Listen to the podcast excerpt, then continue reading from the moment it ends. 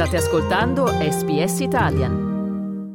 Sono Manuela Rispoli e voi siete all'ascolto di un podcast di SBS Italian. Parliamo oggi di COP28, la ventottesima Conference of Parties sul cambiamento climatico, ha aperto i battenti a Dubai lo scorso 30 novembre e andrà avanti fino al prossimo 12 dicembre.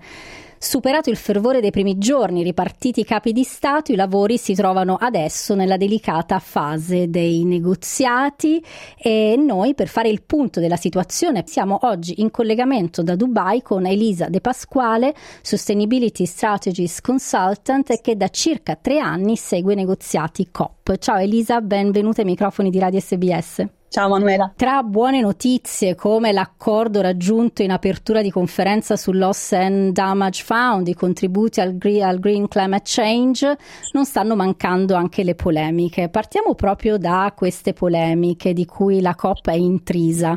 Uno dei temi caldi di discussione è l'abbandono graduale dei combustibili fossili e in tanti stanno trovando inopportuno che questi incontri si stiano svolgendo a Dubai, il cui PIL è supportato prevalentemente dal petrolio petrolio e a diciamo, rincarare la dose negli scorsi giorni il sultano Ahmed al-Jaber che presiede questa edizione e che quindi ha un po' il compito di essere la bussola dei negoziati ha dichiarato non c'è nessuna scienza o scenario che dica che l'abbandono graduale dei combustibili fossili permetterà di mantenere l'aumento delle temperature entro 1,5 gradi. Ricordiamo anche che il sultano è capo dell'azienda petrolifera statale emiratina. Ecco, che tipo di risposta hanno suscitato ascoltato queste dichiarazioni e che peso stanno avendo sui negoziati? Allora, se vogliamo guardare la dichiarazione dal punto di vista letterale, parola per parola, ha in realtà ragione, nel senso che noi non abbiamo nessuna garanzia che il phase out di fossil fuel ci permetta di raggiungere 1.5. Qual è il problema? Come hai detto tu, essendoci già una, controver- una controversia in atto sullo svolgere la COP negli Emirati Arabi e essendoci una polemica in particolare sulla sua figura e su questo doppio ruolo che ha di CEO di una compagnia petrolifera e di presidente della COP28, le sue dichiarazioni hanno un peso più grande di quelle che avrebbero in un altro contesto e eh, sostanzialmente dire che la scienza non garantisce il raggiungimento di 1.5 se anche si eliminano gradualmente i combustibili fossili lascia adito in un certo senso al fatto che uno possa dire quindi allora non serve fare questa eliminazione graduale, soprattutto se questa dichiarazione viene dal CEO di un'azienda petrolifera. Purtroppo siamo a un punto in cui non abbiamo garanzie di raggiungere 1.5 come target, ma quello che la scienza dice chiaramente è che se riduciamo i combustibili fossili è la nostra speranza migliore. Quindi la dichiarazione ha suscitato parecchio eh, scandalo e riguardo all'effetto sui negoziati, in realtà non, non sono sicura che questo sia una polemica che facilita i negoziati, diciamo che in qualche modo contribuisce a un progresso. L'attenzione adesso dovrebbe essere sulle bozze in arrivo, dovrebbe essere sui temi caldi che sappiamo essere finanza, loss and damage e la global stock take e in un certo senso continuare a, a portare su eh, delle polemiche contro il presidente e le dichiarazioni del presidente che sappiamo essere controverse non è necessariamente la scelta migliore adesso per fare sì che queste due settimane di negoziati si svolgano al meglio e portino al massimo dei risultati. Non dobbiamo perdere di vista il fatto che stiamo parlando di una conferenza diplomatica, ci sono dei negoziati in atto e la priorità dovrebbe essere nel facilitare quei negoziati Ecco Elisa, entriamo un po' più nel dettaglio proprio dei negoziati. Ci sono tante buone notizie. Quali sono? Perché sulla carta sono stati raggiunti degli accordi buoni.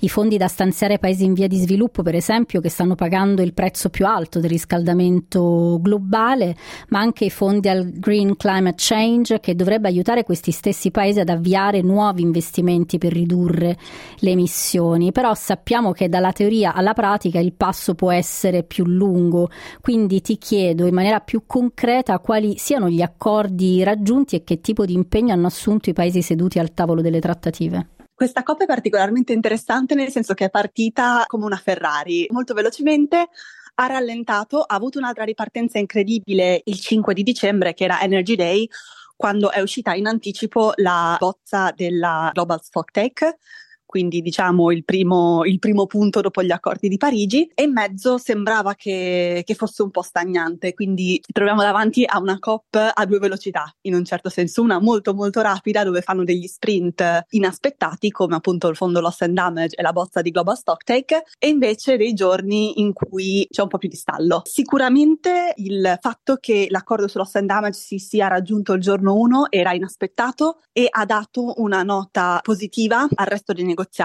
Ci sono molti incontri che avvengono più volte al giorno invece che normalmente ci si incontra soltanto la mattina e al pomeriggio. Si vedono appunto gruppi riunirsi anche più spesso di quello che normalmente avverrebbe in una settimana uno e questi sono buoni segni. Per quanto riguarda il fondo Loss and Damage è assolutamente una ottima notizia. Restiamo comunque spettatori di una COP in due fazioni, se vogliamo, che vede il um, Global North e il Global South avere due opinioni diverse su cosa sia una transizione giusta. Per quanto riguarda i paesi in via di sviluppo, loro insistono per avere responsabilità comuni ma differenziate, perché comunque la responsabilità nel creare il cambiamento climatico non è distribuita equamente tra il nord e il sud. Non solo, ma bisogna anche avere spazio per i paesi ancora in via di sviluppo di essere in grado di costruire le loro economie. Per quanto ci sia stato un impegno, un impegno consistente da parte di molti paesi nel mettere soldi nel fondo loss and damage, resta comunque ancora non perfettamente chiaro come questi verranno distribuiti. Ma ci sono stati vari altri impegni finanziari che sono stati presi in questi giorni che sono notevoli. Si è svolto il primo Health Day a una COP ed è stato stanziato un fondo da un miliardo di dollari per collegare la salute al cambiamento climatico e per proteggere la salute dei cittadini mondiali dal cambiamento climatico. Anche il settore dei rifiuti per la prima volta viene discusso a un tavolo presidenziale oggi. E io voglio ricordare ai nostri ascoltatori che siamo in collegamento da Dubai con Elisa De Pasquale che è Sustainability Strategies Consultant e che da circa tre anni segue i negoziati COP.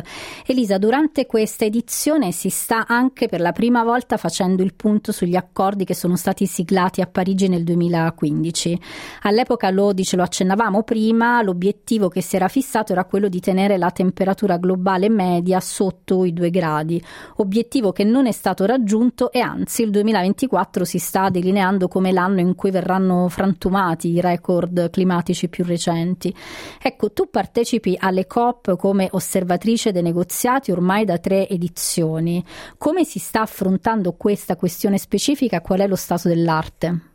Sicuramente lo stato dell'arte non è positivo, tutti i primi report attorno alla Global Stocktake, che appunto era in un certo senso il primo punto globale sul lavoro che era stato fatto negli ultimi cinque anni dagli accordi di Parigi, non sono rosei, siamo lontani dal raggiungere l'obiettivo di ampiamente sotto i due gradi centigradi, che era quello che era stato definito dall'accordo di Parigi. Lontani non significa che sia impossibile e questo secondo me va sottolineato perché la speranza ancora di raggiungere questo goal esiste e quindi dobbiamo mettere tutti i nostri sforzi nel cercare di raggiungerlo, quello che è certo è che servono impegni molto più concreti e che serve una roadmap più chiara per arrivare un, al 2030 con una riduzione sostanziale delle emissioni di carbone. Un altro risultato importante che abbiamo visto durante Energy Day è stato l'impegno a triplicare i rinnovabili e raddoppiare l'efficienza energetica al 2030, che si collega appunto al phasing out dei fossil fuels che è stato inserito nella bozza del, del testo della Global Stocktake, quindi anche questo è un ottimo risultato. Phasing out è una, è una frase che si è cercato di inserire tre volte negli ultimi anni e che non è mai riuscita ad entrare nel testo finale. Se riuscisse ad entrarci quest'anno, tra l'altro negli Emirati Arabi, sarebbe appunto un risultato concreto, nutrirebbe quella speranza che abbiamo di riuscire a restare sotto i due gradi centigradi. Una delle polemiche che sento spesso è il fatto che due gradi sia in un certo senso già una concessione. Sappiamo che un grado e mezzo sarebbe l'ideale per preservare la salute umana e animale e della flora mondiale. Due gradi è già molto rischioso, quindi l'obiettivo di tutti quanti resta sempre comunque ridurre il più possibile vicino a 1.5, ampiamente sotto i due gradi. Elisa, ancora una domanda. Tu che sei fisicamente lì, racconta raccontaci anche un po' l'atmosfera che si respira. Parte della COP è anche l'Expo che è accessibile a chiunque sia interessato con una larga proposta di eventi e conferenze. Ecco, ti chiedo, chi partecipa alla COP e come secondo te è cambiato il panorama umano nel corso delle varie edizioni? Credo che il panorama umano attorno alla COP sia cambiato assieme all'interesse e all'attenzione attorno al cambiamento climatico e se cinque anni fa a Parigi i negoziati erano prevalentemente frequentati da negoziati negoziatori, delegazioni di stati, osservatori, vediamo sempre più interesse da parte del pubblico e sempre più persone presentarsi alle COP. L'anno scorso alla COP di Sharm el Sheikh in Egitto c'erano circa 30.000 persone che erano registrate per la Blue Zone, che è la zona dei negoziati ufficiali, dove si può entrare soltanto con un'accreditazione delle Nazioni Unite. Quest'anno sono circa 90.000 le persone, le delegazioni sono molto più larghe e comprendono anche numerose persone che provengono dal lato business. Non solo, ma la Green Zone, che è stata istituita di recente e che normalmente era tenuta separata dalla Blue Zone anche fisicamente, nel senso che non erano nello stesso luogo, col fatto che Expo è un sito così grande, è collegata alla Blue Zone e ha avuto circa 400.000 registrazioni. Quindi stiamo parlando in totale, se dovessero presentarsi tutte le persone che si sono registrate, di quasi mezzo milione di visitatori nel giro di due settimane. Questo cosa significa? Innanzitutto che il pubblico si sta interessando sempre di più alle soluzioni e alle conversazioni che si svolgono attorno al cambiamento climatico. Grazie mille per il tuo tempo, Elisa. Grazie Manuela da Dubai. Volete ascoltare altre storie come questa? Potete trovarle su Apple Podcasts, Google Podcasts, Spotify o ovunque scarichiate i vostri podcast.